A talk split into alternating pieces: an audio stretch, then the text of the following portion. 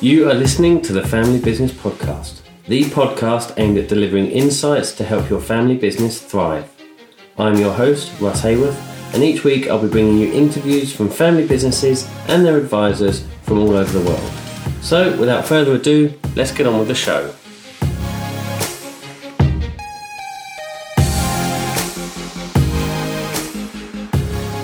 Well, hello and welcome to this week's episode of the Family Business Podcast. I'm joined this week by Tom McCullough, who is the CEO of uh, Northwood Family Office based in Canada, but we are currently sat in a um, hotel room in London um, ahead of a book launch, which we're very excited about um, this evening. And the topic of today's conversation will be Tom's book, which is called Wealth of Wisdom.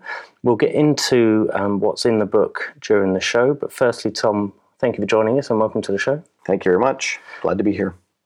Um, as I do on every episode of the podcast, I ask our guests to introduce themselves, provide a bit of background, um, and kind of tell us how you came to be doing what you're doing now. Happy to do that. Um, well, I have uh, been running a family office for 16 years now.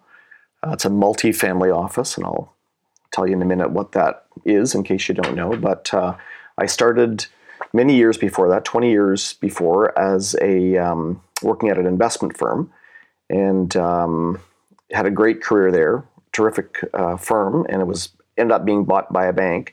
But at some point, I thought, you know, I wanted to be an entrepreneur it was sort of in the back of my mind, and I'd been a corporate guy all my life and thought, you know, it'd be great to be an entrepreneur at some point. At the same time, my family was looking for what I would now call a family office, somebody who could help the family manage wealth and assets, real estate assets mostly, and but didn't sell something and wasn't, um, you know, had knowledge beyond uh, just investing, and um, and I found it hard to find somebody like that. Uh-huh. And uh, so that made me start to think, you know, where do you find one of those? And maybe I should do it. They say the best entrepreneurs are frustrated consumers. Yeah. And I was a frustrated consumer. So, and was thinking about some kind of entrepreneurial experience. And so I decided to do it. And um, it's a very long story how that how it all turned out. It took quite a while to actually happen because uh, like a lot of entrepreneurs, you have the passion and the idea, but maybe not the full business plan. Yeah. So that took a little while to happen, but it did in 2003. And uh, so we started a family office, and we look after um, a small group of wealthy families, uh, about 50 of them, and are um, they're typically sort of 10 million to three or 400 million in mm-hmm. family net worth. And we do four things for them essentially. We do uh, planning work, so goal setting and tax and estate and structure and philanthropy and that kind of thing. Uh, we do investment management. Uh, we don't manage any money ourselves, but we do the investment policy mm-hmm. and asset mix and find the managers and evaluate them and so on. And uh, third is reporting and administration, so keeping the trains running on time. Yeah and uh, doing consolidated reporting. And the fourth area is family. So that's the what's typically called the soft skills, and it's yep. family dynamics and governance and relationship and translation from one spouse to the other or yep. generation to the other. And um, we've got about uh, just under 20 staff. And um, it's a it's a great firm. I, I wake up every morning feeling good about what we do for people. So that's a good way to live. Yeah, absolutely, fantastic. And uh, I like the way you said that um, that you just did it with the um, setting up the family office because it's um, as you mentioned, it's a very, I imagine it's a very long process to then take that from saying I'm going to do that to then actually it becoming something that is is real and, and operating. Yeah, it, it took a long time. Um, it uh, it probably took five or six years before we knew it was going to work. Uh-huh. Um, uh, well, when I say work, I mean be sustainable. Uh-huh. You know, it, it worked for, for clients right away, but can you make it a good sustainable business and yeah. probably it was probably five or six years into it and we're now 16 years into okay. it so we're we're uh, things are good yeah excellent yeah. and in fact family offices are are not a um, are, are, are, emerging in canada it's not a massive you know industry if you can mm-hmm. call it that so we've been leaders in actually creating uh, the um, the education, I'll say, to, to families Yeah. about what a family office is. People used to say to me years ago, What do you do? And I said, well, I'm involved in the family office. And they said, Oh, is that like birth control and family counseling? and I said, Well, not really. Um, That's but- extra. yeah, that's extra. It's a lot of money extra. And, uh, but basically, people don't ask that anymore. More and more people know. Yeah. And, and they might even find us online and say, We've just sold our business for $40 million. And um, I was Googling wealth management and family office, and I found you. Can I come and talk to you? That would never have happened five or 10 years Mm-hmm. Yeah. ago. Happens all the time now. And hence your difficulty in finding one 16 years ago Right. and the reason for doing it yourself. Exactly right. Exactly right. So there are more now. Still not very many, but more. Yeah, fantastic. And uh, we've got an episode coming up where we're going to explain a lot more about what a family Oh, great. office is. Good. Um, won't be much use to you because you know, but um, for our audience who are intrigued by it, then um, uh, that one's coming up soon. But just by the way, on, on our website, which is northwoodfamilyoffice.com, there's a three minute animated video that I had made about what is a family office. so if anybody's interested in, uh, you know, in a three minute version Yeah. of, of what a family office is, we take an example of a family we call the Spencers. Uh-huh. It's, it's fictional, but it's pretty true to life. It's sort of an amalgam of clients, but it's a great uh, little tool for understanding Brilliant. what the role of a family office And is. we'll link the website in the show Sure. notes so people Sure. can go and, um, and find that as well. Um, now, we're here today to talk about, um, amongst other things, your book Mm-hmm. um, that you've authored. It's called Wealth of Wisdom, which covers the top 50 questions that wealthy families ask. Um, it's also um, backed up by a podcast series as well called Wealth of Wisdom, which is a fantastic idea. It's one I'm very jealous of and wish I'd come up with um, myself. Um, but talk us through that the process of coming up with the idea and what motivated you to do it and how did you go about kind of putting it into practice? Right. So um, I wrote uh, another book about five years ago called Family Wealth Management. So uh, co-authored uh, with a fellow named Mark Daniell, and um, and it was um, it was a positive experience, and so I had in the back of my mind maybe I would do another one at some point. and uh, and then you know over the years working with families, you kind of realize that people that the questions that people ask are, are similar. There's common questions. You know, it's not every once in a while you get one out of the blue, but often you know it's this same kinds of issues. And in fact, quite frankly, all over the world. If you talk to somebody in one country versus another, a lot of the issues are you know at the root similar. Yep. And um, so I came across a book uh, called The Investment Think Tank by Harold Evensky, who's a financial planner in the US.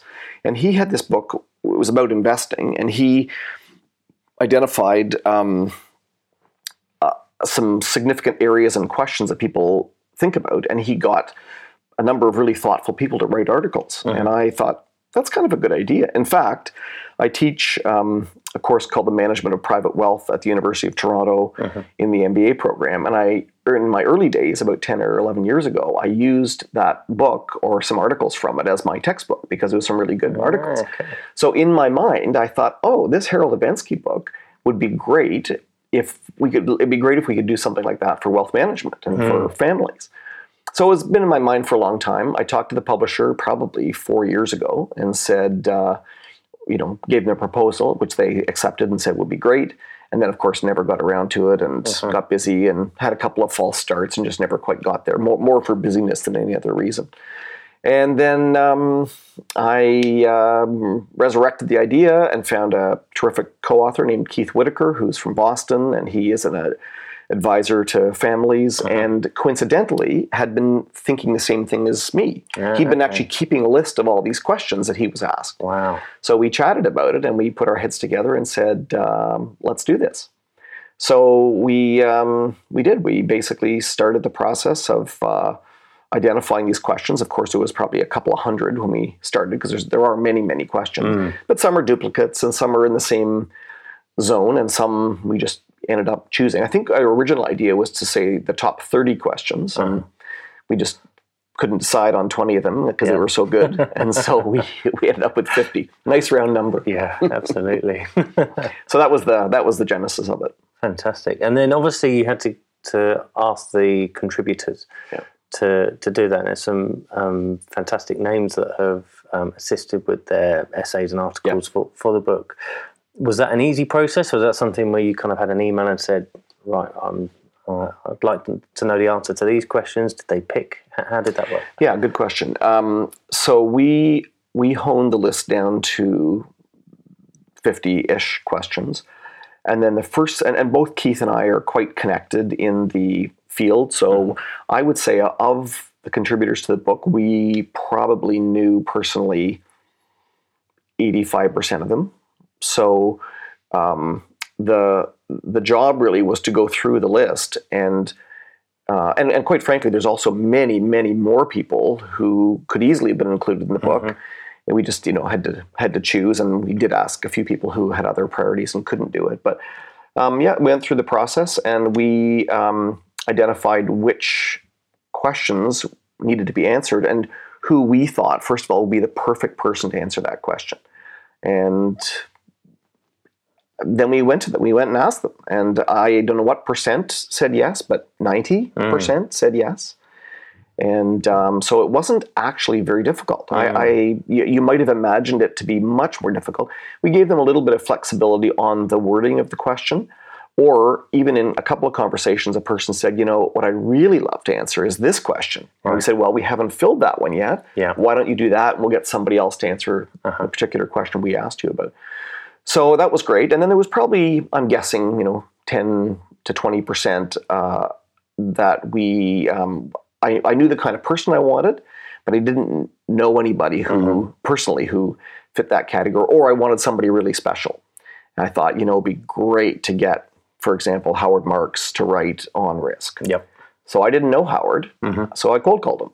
Okay. And um, he uh, he said he'd be happy to do it. Wow. Uh, Charlie Ellis on passive management. You know, he's gone from being an active investor at Greenwich uh, when he st- started that firm, and now is a very, very um, passionate passive investor. And so I thought a person like him would be very interesting. And I cold called Charlie and said, "Would you, um, would you do it?" And he said, "Yes." So I, I, think there's you know a ch- good chunk of people in mm. the book who um, you know I cold called and they agreed, and so I would say honestly it was um I say I say I did. I mean Keith did uh, half or more of them as well, but it was um, very very fulfilling and positive, and people were great. You know, you think about it as herding cats. Mm but they're really orderly cats and yeah. very nice. And it was, I think I would have guessed it would have been much more difficult than it actually was. Mm.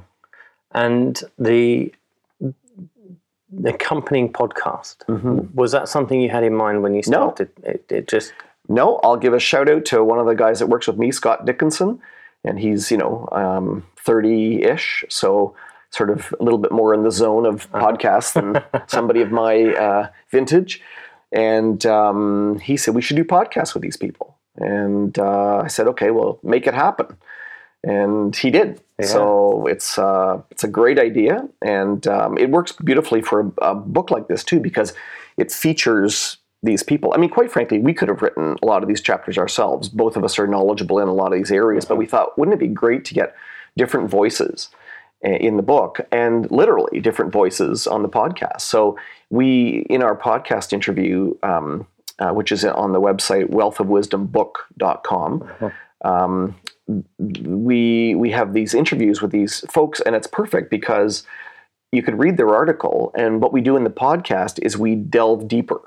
So we'll say, you know, it's interesting. You said in the book this, but mm. what did mm. you mean by that? Because couldn't the opposite be true? And then yeah. they unpack it, or mm. we'll say, you know, we only gave them limited uh, number of words they could um, use, take up, and so we said, you know, if you could have added two more things, what would they have been? Yeah. And you know, what are what's your own personal story? How did you come to this? Uh-huh. And what what's the biggest surprise you found in your life working with families of wealth? You uh-huh. know, and so all great questions and great interesting answers. Yeah. And so it's been like honestly a, a, a pleasure for us, Keith and me, to to do these. Mm. So yeah, it's been a real positive and lots and lots of interest and take up. Yeah, and I I love the concept. I think it's a great idea. Yeah, I guess we're preaching to the choir uh, here, absolutely, Yeah, on a podcast. Yeah, but um, the, the, I did um, contemplate calling this the episode of um, I'm really jealous. I wish I had this idea, but it's not. It is um, about the the book itself. So the, you mentioned that there were common questions, and you got them down to kind of fifty. Uh, how did you then go about organizing? Because mm-hmm. you know the, the, fifty questions is is still quite difficult to then organize once the responses have come back. Yeah, totally. Well, that was that was um, that was maybe the harder part of the of the work is thinking about how to present, you know, many many many ideas in a way that was manageable for people. So um, we ended up organizing them into sections, and I think I'll give Keith credit for this. I think he was the one that sort of took the first kick at the cat, as they say, and did a great job at it. Um, so we have nine sections with sort of four to eight or nine chapters in it, and they are thinking through what matters most. And we decided to start with that one. That was very intentional. It was not random. It was kind of, um, and, and those are all the questions about, you know, are you wealthy? You know, mm-hmm. so what does wealth mean? Yeah. And what are the most important factors in living well by Scotty McLennan, which is a fascinating one. That one is interesting because he uses literature.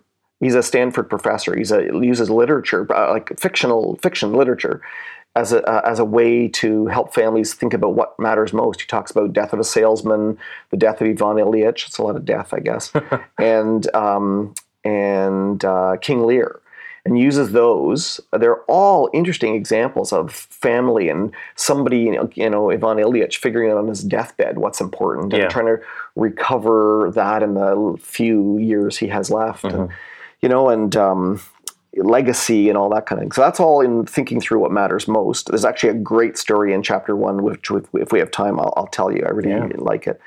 Um, section two is planning thoughtfully. So that's you know everything from a financial plan, which by the way was almost one of the hardest people to find. Somebody who Really? is very thoughtful on the planning portion. Very Okay. interesting. It's surprising in Yeah. some ways. You know who I thought was was good.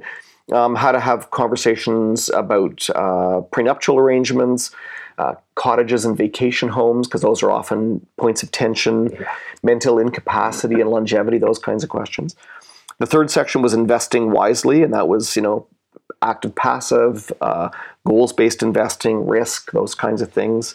Section four is raising the rising generation, so that's all about, you know, um, money and children, and you know, how do you not create trust fund babies and that sort of thing. Uh, which, by the way, I would say was one of the most um, typical questions. If I had to pick one question almost everybody worries about and thinks about, is that one: How much money do I leave my kids and when? Yeah. And how do I not ruin them? Mm. That's sort of the, the most iconic classic question. Yeah. Section five is making shared decisions. That's like sort of governance and family communication, and you know how do you do you have a family meeting and conflict. Section six is combining family and business, which of course you know all of your listeners who are thinking about family businesses know that it's it adds complication. You have you know it's wonderful, but it adds complication. Yeah. Completely. And then the section seven is giving well, which is philanthropy philanthropy related issues and engaging family members and teaching generosity. Section eight is seeking sound advice. So that's about great advisors and mm-hmm. how do you find people you trust and how do you avoid the next Bernie Madoff mm-hmm. and how do you find a good trustee and all those questions. And then the last one is another thought thoughtful one, which is facing the future. And so what are the issues that wealthy families are likely to face in, in, in the future and how do they prepare themselves mm. for it? So it it it they, it all fell into place quite naturally, Brilliant. and um, I think makes makes a lot of sense, and and is also a way for families to because every family faces different issues at different times. So they may not be facing an investment issue right uh-huh. now, so they can skip that section, Yep. and they might go right to. We got to make decisions together, and we've never done that before. So uh-huh. maybe they'll just focus on that section. So it's it's very much um, sort of an a la carte kind of book. It, you don't have to sit down and read the whole thing from stem to stern. You uh-huh. can pick and choose the spots that are of interest. Yeah, and it's really well organised. Like you say, it's in those sections so people can jump to it. But you've categorised in each of those sections what each chapter yeah. is then covering as well. Yeah. Um, unfortunately, we haven't got time to go through every single of um, one of them because. Would you like me to read the whole book yeah. line by line? Yeah, we'll, we'll launch it as an audiobook version. right, right. That'd be great. Um, but but there are some interesting themes in there that I, I think we should um, cover. You mentioned about the story from chapter one. Yeah. Um, if you want to sort of kick off with that, and then we'll yeah, I thought it was a really interesting story. It's a, the chapter is called, "Are You Wealthy" by Patricia Angus, who works with families of wealth, and she was. It's it's a great way to frame the book. I never actually thought about it when we uh, put the chapters in. There's a there's bookends. There's Patricia Angus's article about "Are You Wealthy" at the beginning. Mm-hmm. then there's a really thoughtful piece by uh, Christine Lagarde, the IMF executive director, in the, the last chapter, and it's about um, will we how will we lift the small boats as well as the, the mm-hmm. yachts? Yeah. Two really, really thoughtful bookends. And all in the middle is all about, you know, wealthy people and how do we, you know, do, you know, manage what we have. But the the two front and back I thought were really interesting and we didn't didn't plan it. It sort of happened a little yeah. bit. But in any event, the, Patricia tells this really interesting story in chapter one about being at a wealth conference. And it was all discussion by accountants and investment people and lawyers uh, attorneys uh, about how to get wealth from one generation to the next and avoid tax and do technical planning. And she found herself feeling less and less comfortable. She couldn't put her finger on why. She's in that world, she lives that, but somehow it just was not sitting right with her. Couldn't tell why. And anyway, it was the conference was over, and she headed uh, to the airport, got in a taxi, and fairly quickly into the ride, the taxi driver um, said to her, uh, do you see that building over there? And she said, yes, big tall building. And she, he said, my son said, Papa, do you think a man owns that building? And she said, he said, I believe so. And he said, Papa, do you think that man is happy? And the cab driver said, I am in doubt. And the, the driver said to his son, Do you think I'm happy? And he said, Yes, I do. The son said, Yes, I do think you're happy. And he, it led to him telling his story that he had come from another country where he had been fairly financially successful, had to leave that country, came to North America where this took place, and um, became um, uh, drove a cab and put two kids through school, both with master's degrees, and has a lovely house and puts his head on the pillow, has a wife he loves and kids he speaks to, and he says, I am a wealthy man. And it just led to a conversation between Patricia and this taxi driver about what is wealth. Mm-hmm. And as she said in her chapter, it, you know, it wasn't about, you know, the poor or happier than the wealthy or any of that kind of stuff. It was about what is wealth. And I thought we thought it was a great way to frame the, the discussion at the very beginning of the book to, to you know, um, wealth.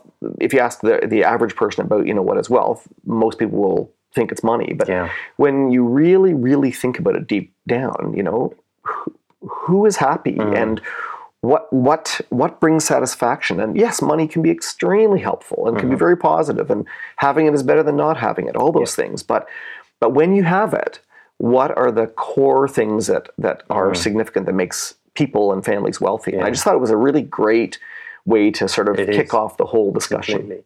and the, the, i mean my role is a i'm a financial planner and, and working with family businesses. So there's a lot of um, synergy in terms of what you're covering in the book to right. to my uh, day job.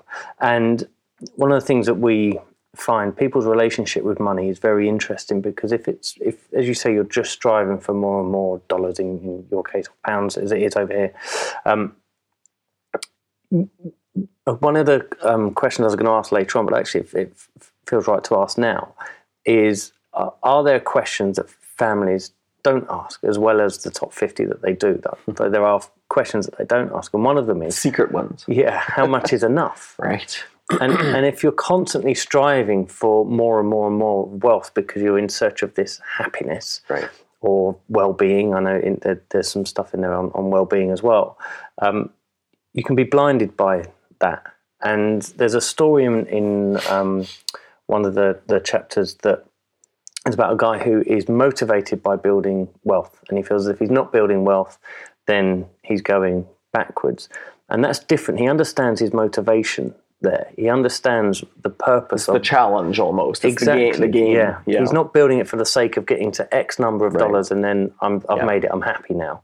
Because you could get to I don't know ten million dollars, go and spend fifty bucks on a on a meal out and be under the ten million dollars. Thinking, oh, I've not made it again now, and it, it's. Um, I think that's a like you say a really interesting way to frame the book as wealth is not just limited to the dollars that are attributed to your um, family name or, or your um, purpose. It is far beyond that, and Yeah, absolutely. the, the money can then become an enabler to fulfill their um, desires and hopes and dreams. And Yes, and we'll talk about this later, but it can also turn negative, and it become it can become you know what you hoped was going to be this this um, something to fu- fulfill and uh, and uh, what was the word you used to, to um, you know help help develop your life. yeah, It can become this this uh, negative thing that either consumes or controls or is a cause of of tension Mm.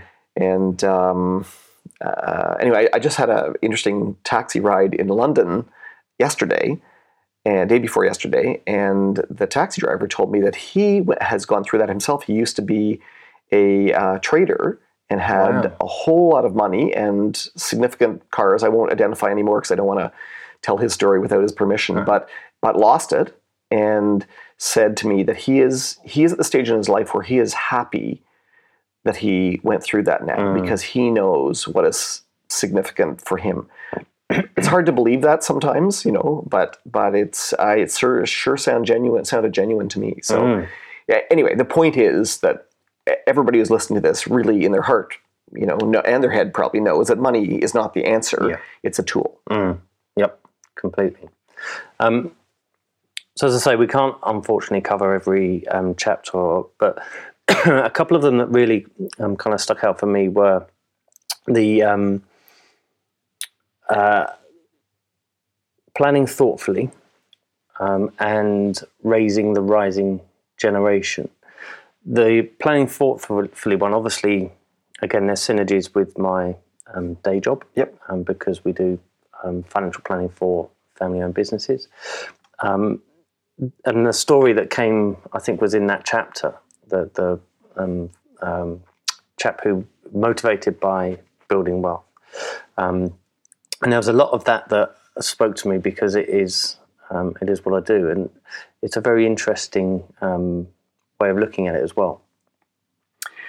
Yeah, you know, I mean, plan, uh, planning is very interesting. I, it, it is funny. I think I said that it's it's uh, it's funny that it was difficult to find somebody to write on planning. There's lots of people who could write on family dynamics, lots of people to write on investments, lots of people to write on philanthropy, but but planning is this funny. Um, you know, I often think of it as the mortar. You know, there's bricks, Yeah. which might be the investments or the the will or or the tax plan, but the mortar is all the stuff that glues it together, and that's that's sort of the planning side. And it's very interesting. It was difficult to find somebody to Yeah. write on that. So, um, you know, I guess a couple of thoughts on that from the book. Uh, it's always surprising to me that people um, head out um, in in their proverbial car for a drive with no destination. Um, but one of you know people I I find people don't really know what their goals are, are and certainly have not quantified them. So my favorite cocktail party question is what rate of return do you need on your investments to meet all your objectives? Mhm. And the answer of the number of people who knows uh, who- the number of people that know the answer to that question is about zero. so they either haven't calculated their goals, or if they have, they certainly haven't quantified them. Yeah. The often the answer you often get is something like, you know, well, seven or eight percent. What they're talking about is what they think they can get. Yeah. And that may even be a, another question for another day, but but um, they often don't know. So my view and, and what you see in the um, in the chapter on planning, the chapters or the section on planning is a little bit of planning can really improve success. And I'm sure I'm again preaching to the choir here because uh, uh, you, you know that to be true. The thing that I have learned about planning um, over the years is when you think about goals, and it's funny because I work with the wealthy. These are f- folks with between ten and ten to multi hundred million dollars, and um, when you think about a family like that, families have balance sheets. Like a company has a balance sheet. On one side, there's assets, and the other side, there's liabilities. And hopefully, the assets are more than the liabilities. And then you've got something called net worth or discretionary capital. people usually know what the assets are. They're either you know current assets, investments, houses, you know boats and planes, um, or future ones like inheritances, expected inheritances, or potential sale of a company. But what are liabilities for wealthy families? It's a really good question because most of them don't have debt except lines of credit or operating lines in the business, but that's really just a financing or convenience vehicle. So what what are liabilities on the balance sheet? Well, they're self-imposed. So, for example, we spend half a million dollars or pounds a year. So that's a liability that has to be funded either by income or by assets in some way. Yeah. I do want to leave money to your kids. Yes, I'd like to leave money to my kids. Okay, that needs to be funded in some way. And but different goals have different kinds of um, they're, they're, they're, they're- different liabilities have different um, characters. So, for example, think about airline travel. You know, if you are um, if you think about three goals of airline travel: uh, safety, um, on-time arrival, and comfort. Those three things have different priorities. I would say to most people. Yeah. You know, on the on the first goal of safety, you'd want like a ninety-nine point nine percent confidence that it's going to be safe. Yeah. And maybe on on-time arrival, it's really important for connections. So maybe you want eighty percent. You know, uh, and and comfort it'd be great, but if you don't have it, it's not the end of the world. Yeah. And that's true of a lot of goals in families too. Some of them are really, really important. They're really near term. They have to be funded differently than a goal that's optional and maybe 40 years out. So all of that stuff is just really um, our experience is families don't think about that. Yeah. They don't think about it in those terms. And I think that's helped along by many advisors who focus on the asset side of the balance sheet only, which is what can you get? Which is definitely a relevant question, but it's not the first question. the first Absolutely, question is what do you need? Yes. So, you know, um, so anyway, that's a big, big piece of planning. And um, and another piece, I'll just pick one other example in planning that I think is really relevant and current, and that and that comes out in the book too. There's a, a really interesting chapter about longevity by Patricia Annino, who's a lawyer who um, from Boston who specializes in this area. And you know, we're all getting older. Most of us know somebody who's one year old, and most of us, many of us, know somebody who's hundred years old. Yeah. Well, that's pretty rare. That's never happened before.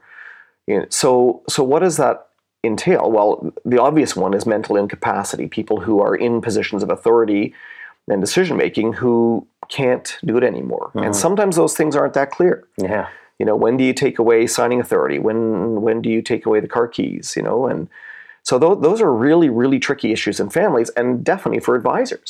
When are you taking advice from one family member and Yeah.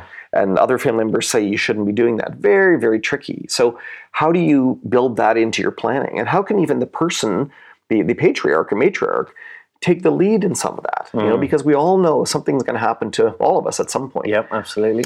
So that's that's one. But the other un, the other less less thought of part of longevity is not um, hampered competence, but sustained competence. Yes. So the poster child for that is Queen Elizabeth, uh, who is old and competent, Yeah. and competent, not incompetent, and. And then the problem then is you have a Prince Charles syndrome. Somebody who's been expecting to run the family business for a long time. And Yes. guess what? He may not. Absolutely. So, um, and there's younger folks nipping at his heels saying, well, I'm kind of ready to run the family business. So, how do families think about and plan for that across generations? So, there's so many issues, you know, and if you look at the book, there's prenuptial agreements and there's family properties and so many issues. And and there's just so many ideas for families to think about and plan for.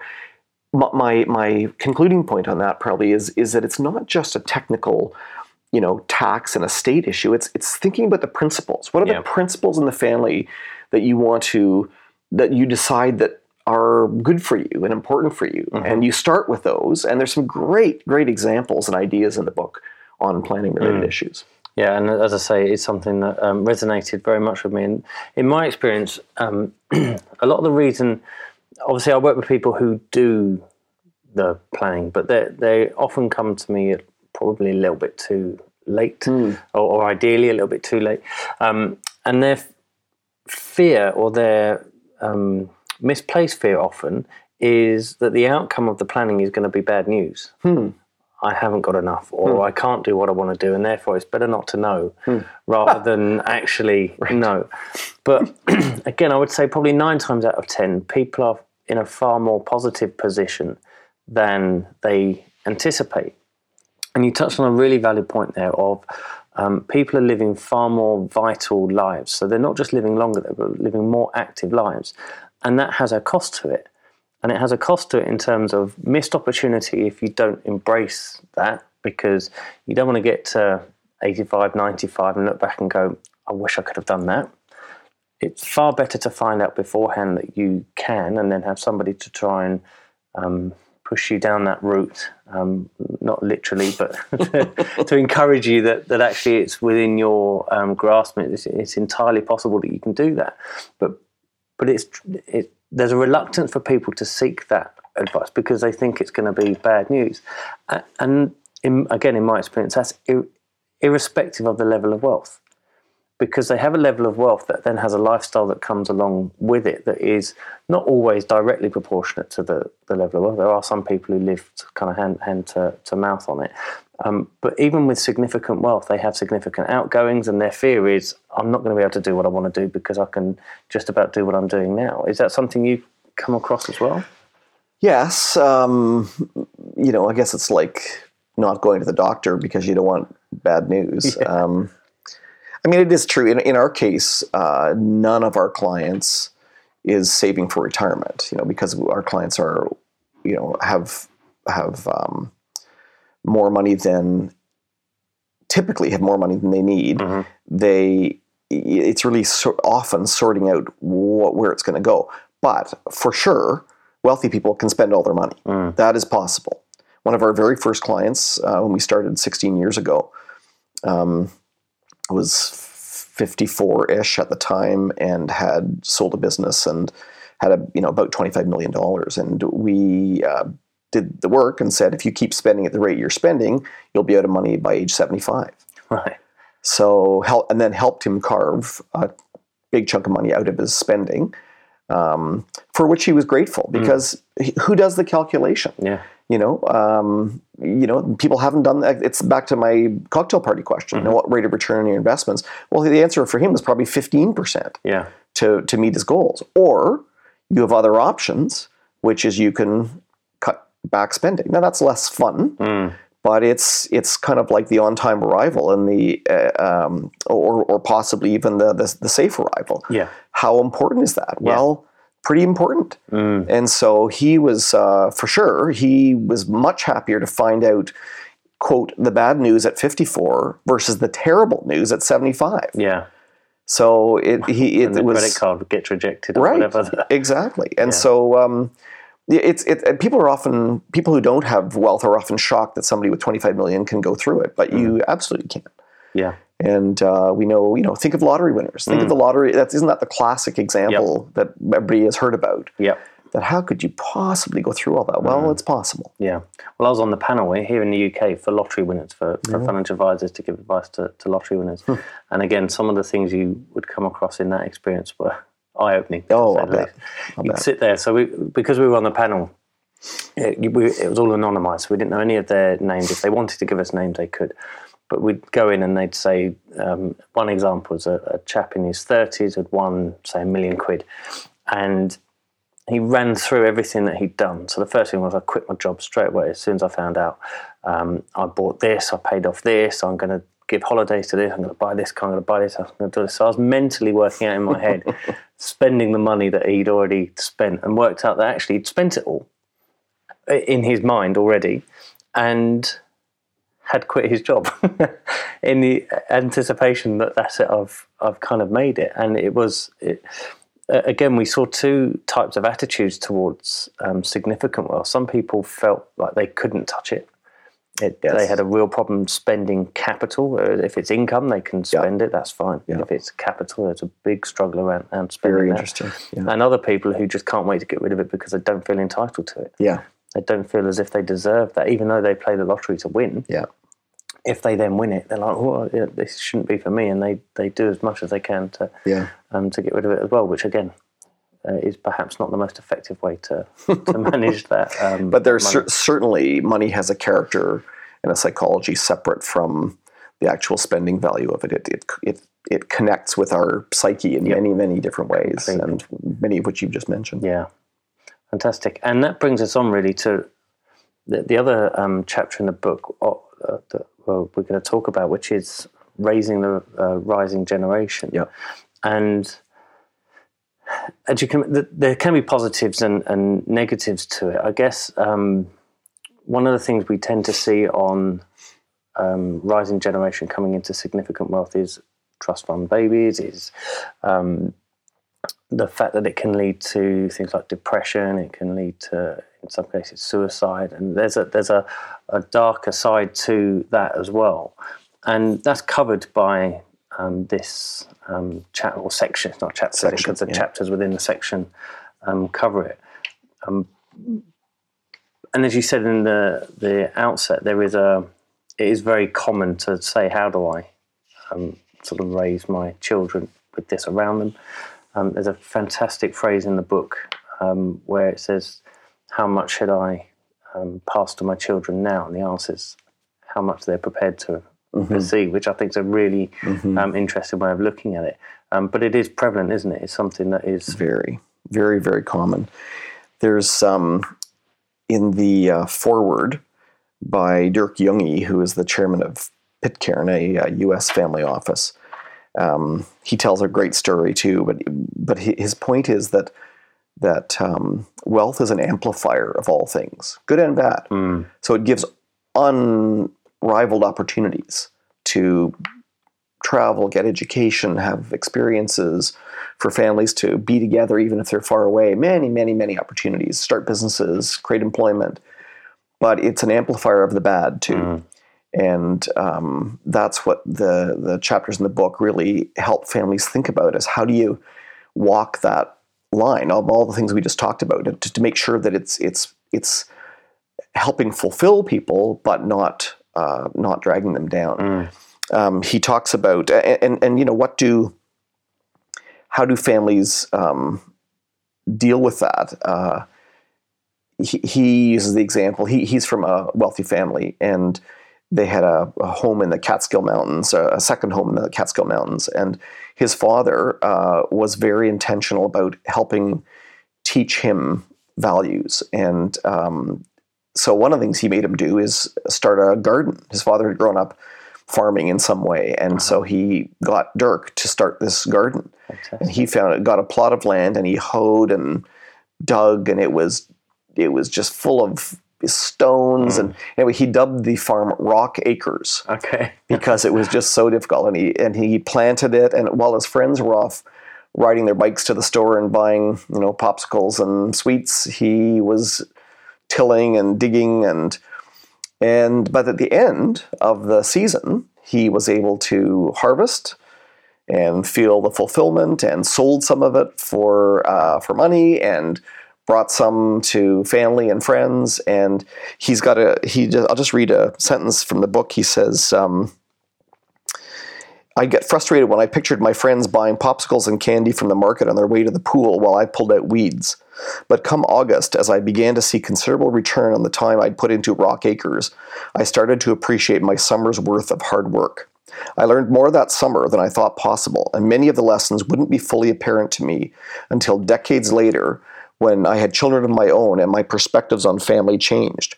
My father put me on a path toward a life fueled by the values that drove his success and have sustained our family for generations. So that's just really a beautiful story of a, yeah. a parent being intentional.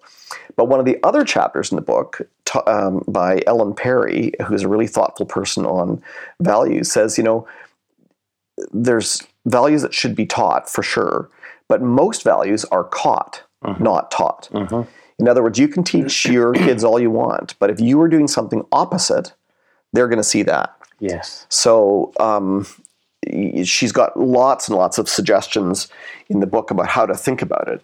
But uh, you know, if you want to teach whatever it is, frugality, humility, others orientation, you know, how do you behave at sports matches? Mm-hmm. How do you behave at red lights? How do you behave when you're in a lineup?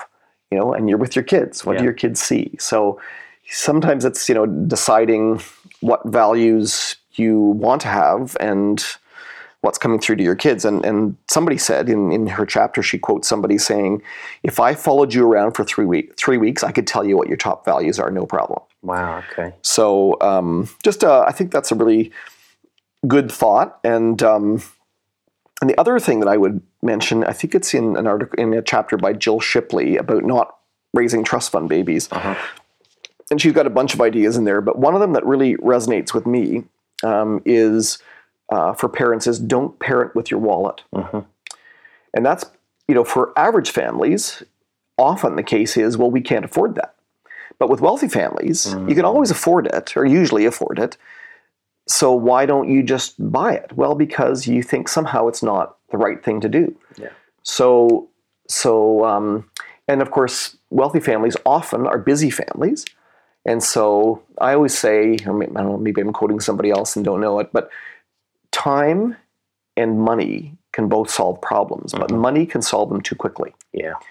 And so, what children miss in the whole process, if money is used, money or power are used to, um, you know, move things forward, and people do it out of parents do it out of love. They also do it out of busyness, and this will solve the, the problem quickly. But uh, it's um, uh, what what kids miss is natural consequences.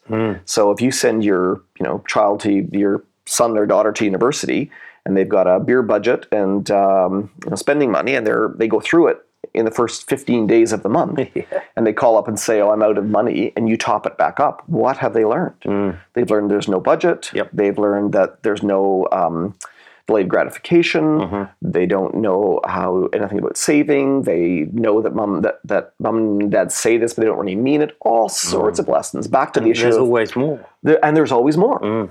So what does that? And it's so funny because most, many of us in life think about who who we are and what our character is, and our character was was was forged in the furnace of difficulty of some sort. And so, in our love and desire to help our children, we take those difficult things away from it. It's hard to mm-hmm. watch. Yeah. It's hard to watch your poor child not have beer for two weeks. Uh-huh. Not that hard, really but some things are hard mm. and you know when they get um, go through difficulty but but parents who have the means have the added responsibility to say no when they don't have to say no but because it's the right thing very difficult i mean Yeah. you know i'm a parent and i've been through it personally like you know you probably have and many most people have uh, so it's it's not to say it's easy in the least but it's important Yeah. so how do we, you know, work together and support each other, and what role can advisors play, and so on and so forth? Yeah, and uh, there's a mention again. I, I can't remember within whose chapter it is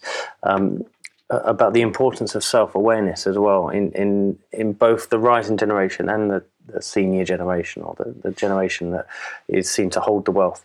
Um, and I think that's often overlooked as well because time is. I mean, the world seems to move faster and faster and faster. So the time for reflection and actually becoming more self-aware and, and understanding how we are in our relationships with certain things like money and Right. everything around us is there seems to be less opportunity to do that. And I think it's becoming more important that that's there. So it's kind of they're working against each other. It's true. And in in the chapter um, uh, by Thayer Willis on uh, what you want your legacy to be, she says if you're brave, ask your heirs, ask your children what they think the legacy is that you are leaving, Oh, wow, yeah. and do you like it? Mm, And if you don't, do you want to change it and change your priorities? So you have to be brave for that kind of stuff. But I think it's uh, an interesting exercise. Someone sure. mentioned something similar is what do you want people to be whispering about you at your funeral? yeah, I can't remember who that was. that's often called um, you know a, a resume.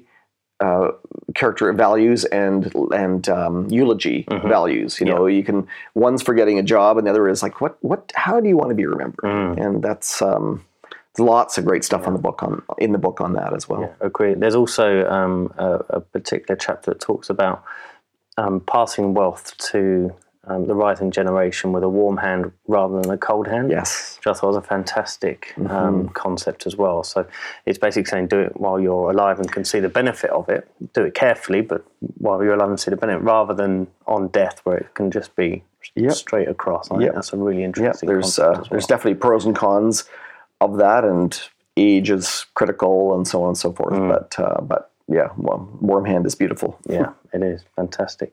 Um, I know you're not allowed to have favourites. Um, I'm often asked what my favourite podcast episode Right. is. Like they're all my children. I love them all equally.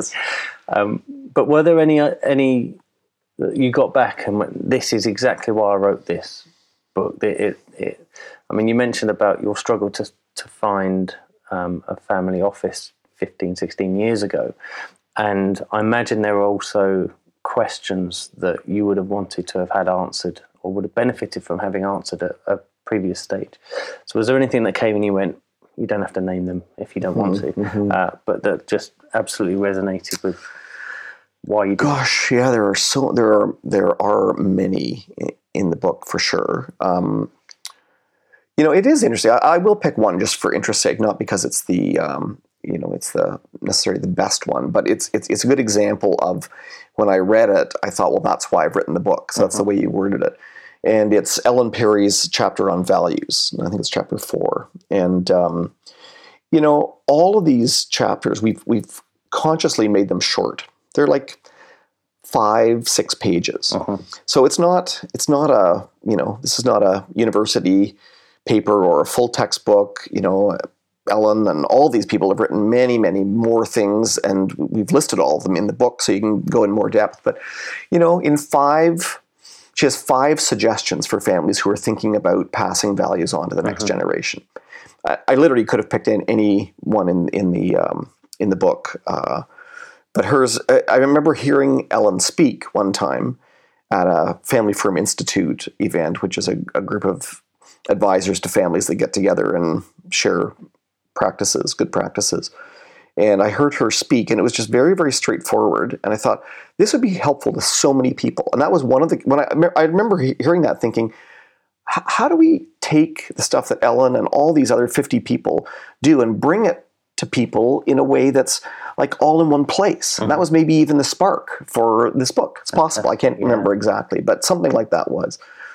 And, um, eh, you know, and there's just lots of folks in this book that have, you know, taken very complicated issues and brought some common sense and some, some, um, you know, um, what, what am I looking for? Sort of clear, thoughtful, dispassionate advice. And a lot of them have been through it themselves. So they're sharing either their own experience or all the other families they've worked with. They've Yeah. taken all this information and ideas and, and brought it down and said, look, here's five things that'd be really helpful. Mm. My view is when I saw that article and just many, many others or chapter, it's just, I thought, wow, this is going to be really, really helpful for mm. people Yeah. the if I can talk about favorites, one one of my favorite parts of the book is at the end of every chapter we have questions for further reflection. Yes, I was going to mention. that. Okay, and and that's one of my favorite parts of the Yeah. book because I'm a big question asker, and I think um, I think that's maybe even where the book came from. I'm always asking why and where does this come from and what makes this so and what else should we know and and if I'm you know if I have lunch with somebody, it's pretty rare they leave knowing more about me than I know about them. I, I'm curious. I'm a curious person, but and, and so I think questions are a really great way to draw out conversation. So in a family, instead of somebody you know asking a question and dad says the answer is 10 or we should do this which is often happens. The better question would be well that's that's a good question. What if we thought of it this way? How would you answer that question? Yep. you know if if things move forward uh, if we fast forward 10 years what would you say? That ends up getting much more creative responses and and quite frankly the answer is probably going to be found in those questions rather than you know somebody's first response. Yeah. so i think those questions for further reflection are just gold for families. I so read, the family reads maybe everybody in the family reads a particular chapter and then there's three questions and maybe around the dinner table or sitting in the the you know living room people you know we, we ask each other those questions. Mm. and i think it just and i think advisors can use them with families too. It's great ways to get you know at the because the real answer is usually not the one on the very top of the surface you got to dig down a little bit Yeah, I agree. and not because anybody's hiding it people don't really know themselves until you really start to talk about it and think about it Mm. Yeah, so we're also taught as well to to answer quickly. We're not really taught to be thoughtful about what the response might be, or actually go, I'm going to take that away and think about that. Yeah. Um, we we probably get it a lot in our day jobs as well. What's the answer? Yep. Well, you- you're under pressure to think, right, well, I've got to come up with an answer, but actually being thoughtful about it. And, and what I found with the reflective questions as well at the, the end of each chapter is it it moves it on beyond that chapter as well, because you can take that and, as you say, then take that and go, well, okay, that's um, made me think in a certain way. These questions are going to make me think more about particular aspects of that. And it, it develops it further from there, but with your own thoughts on that subject rather than um, the author of the chapter or, or any other book. So it's, it's again, Exactly. fantastic um, concept. I was just going to add that um, when I was first looking into the idea of what became a family office, I uh, was talking. My father had said to me, you know, we should sort out our affairs before I die versus after. So let's let's um, let's uh, sort this out. And I was running a big corporate business, and so I went to his accountant, sort of the logical person, and I said, told him the story. We're trying to think about sort of the future, and he said, "Well, you can do an estate freeze, which is a planning technique, um, or you can do insurance buy in buy insurance." The meeting was about five minutes long. He said, "Put the." I came to him with my little bundle of of uh, wishes or wonderings, and he immediately gave me two sol- solutions and sent me on my way, and uh, with the name of a lawyer to go and talk to, and what he and you know, of course, over two years, I never really, you know, I got a quote on insurance, and I talked to the lawyer. Didn't really like that particular guy, and nothing really happened. And I was thinking, well, maybe there's other solutions, or maybe am I asking the right questions? He easily could have said, "Hmm, tell me more. Yeah. What were you thinking? How can I help?" Yeah. You know and he's a good guy. There's nothing wrong with him. He's a mm. great guy. But but what i needed at that time was not a solution. At some point you need a solution. Yeah. at that point i was i needed help thinking about well, am i thinking the right way about this? Or mm. and you've had much much more experience than i've had you know mr smith. Um, how can you help? You know? Mm. So i've i've definitely put that into we put that into practice in our in our business in our lives often. You know we we we wait an uncomfortable period of time uh, for the person for the client to respond to- because they're thinking and if we jump to conclusion or even or even fill the silence that thought that was just about to come out maybe never does Yeah. and it maybe it was going to be the one that was going to help you know break a log jam for for them or for us Yeah. One of the best bits of advice I've ever received is to be more comfortable with silence than the person you are speaking with. Because silence is so powerful. It is thinking time. It's not, I may ask you a question and you are thinking about it, and my reaction is, okay, doesn't know the answer. That's a bad question. Okay, how can I ask a better question? Maybe I answer the question in my next question, and it just let it sit, let it think. It, it, it's a great bit of advice that I've um, received there. So I agree with that completely. Um, in terms of the the book and the podcast um, series, that they complement each other. It, uh, as I say, I'm jealous of the concept. I think it's a great idea. Um, what are you hoping that family businesses will will take away from it? I know we've covered some of the kind of specific um, uh, areas in there, but but in terms of your aims, if, if you received an email from somebody who's gone through it and they've gone, this is the impact it's had. What what is it that you're hoping for from that? Hmm, that's a, that's sort of a different way to ask the question. I like that. What would I hope somebody would say? Um, I well, I I mean, obviously, I would hope that it would have had a, um, a significant impact for them. Would have broken some kind of log jam. You know, um, I just had a client uh, the other day. Um, you know, express his high degree of satisfaction with us, and I, I got him to sort of unpack like what what were the things that made that so. And you know, one of the things it was a number, but one of them was was um, that we had broken a log jam for him.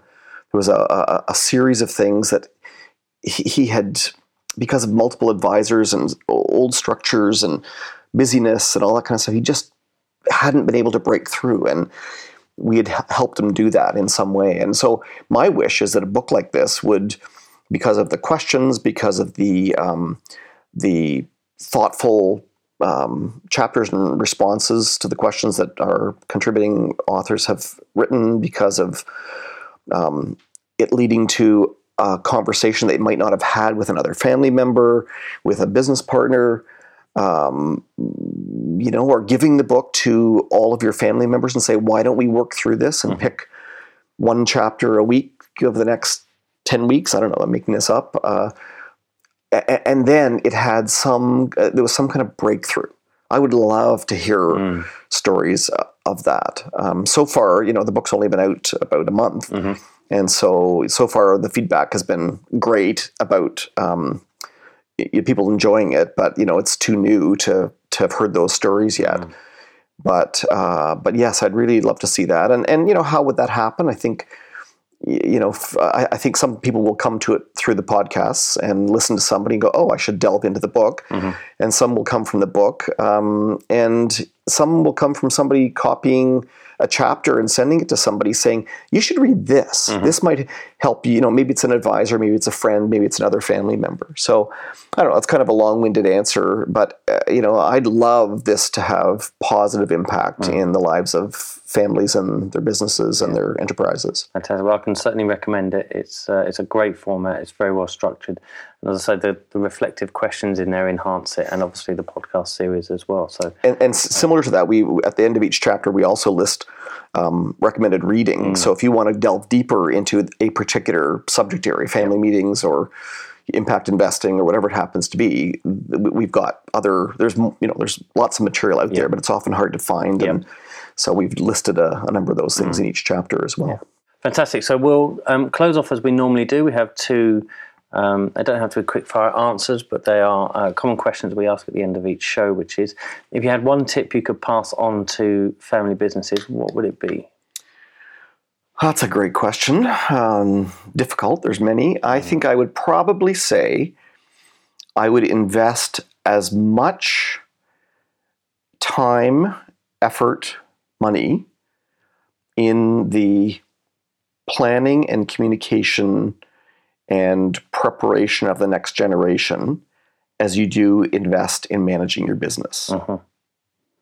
Maybe that's even a bit too extreme. That's probably not possible. It's probably about 100 0 right now or 95 5. Yeah. Maybe just shift it to 80 20 even, mm-hmm. and you'll get tons of value. Yeah. Spend a little bit of time talking to the rest of your family about, about uh, you know, where you want to go as a family and anyway, it's and that's and that's hard for particularly it's hard for business owners. Yes. There's a great article, by the way, I want to recommend called um, "When You've Made Enough Money to Cause Family Tension."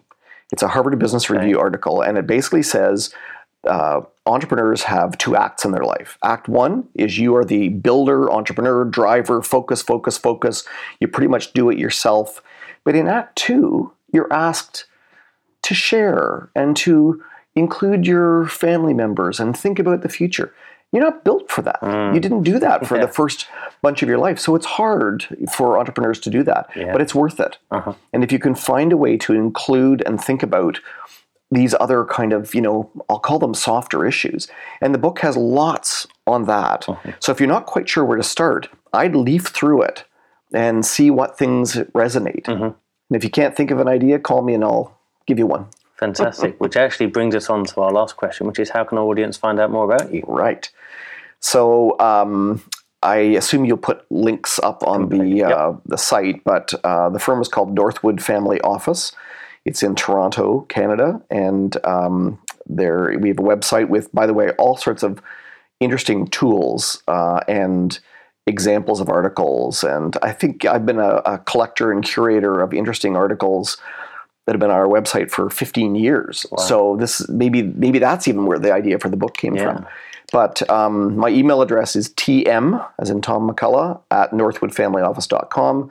The website is similar, and um, the the book website is wealthofwisdombook.com. Mm-hmm. So I think that's most of the material you'd need. Yeah, fantastic. And we will link all of that up in the show notes so people can uh, can find out more about you. Great. Um, but um, lastly, congratulations on the um, book. It's fantastic, and obviously the accompanying podcast um, series as well.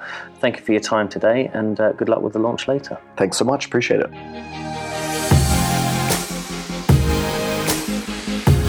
That's it for this week. We hope you enjoyed the show. If you'd like to leave us a review, please feel free to do so on iTunes If you want to get in touch, you can find out more information at www.fambizpodcast.com. We'll see you again soon.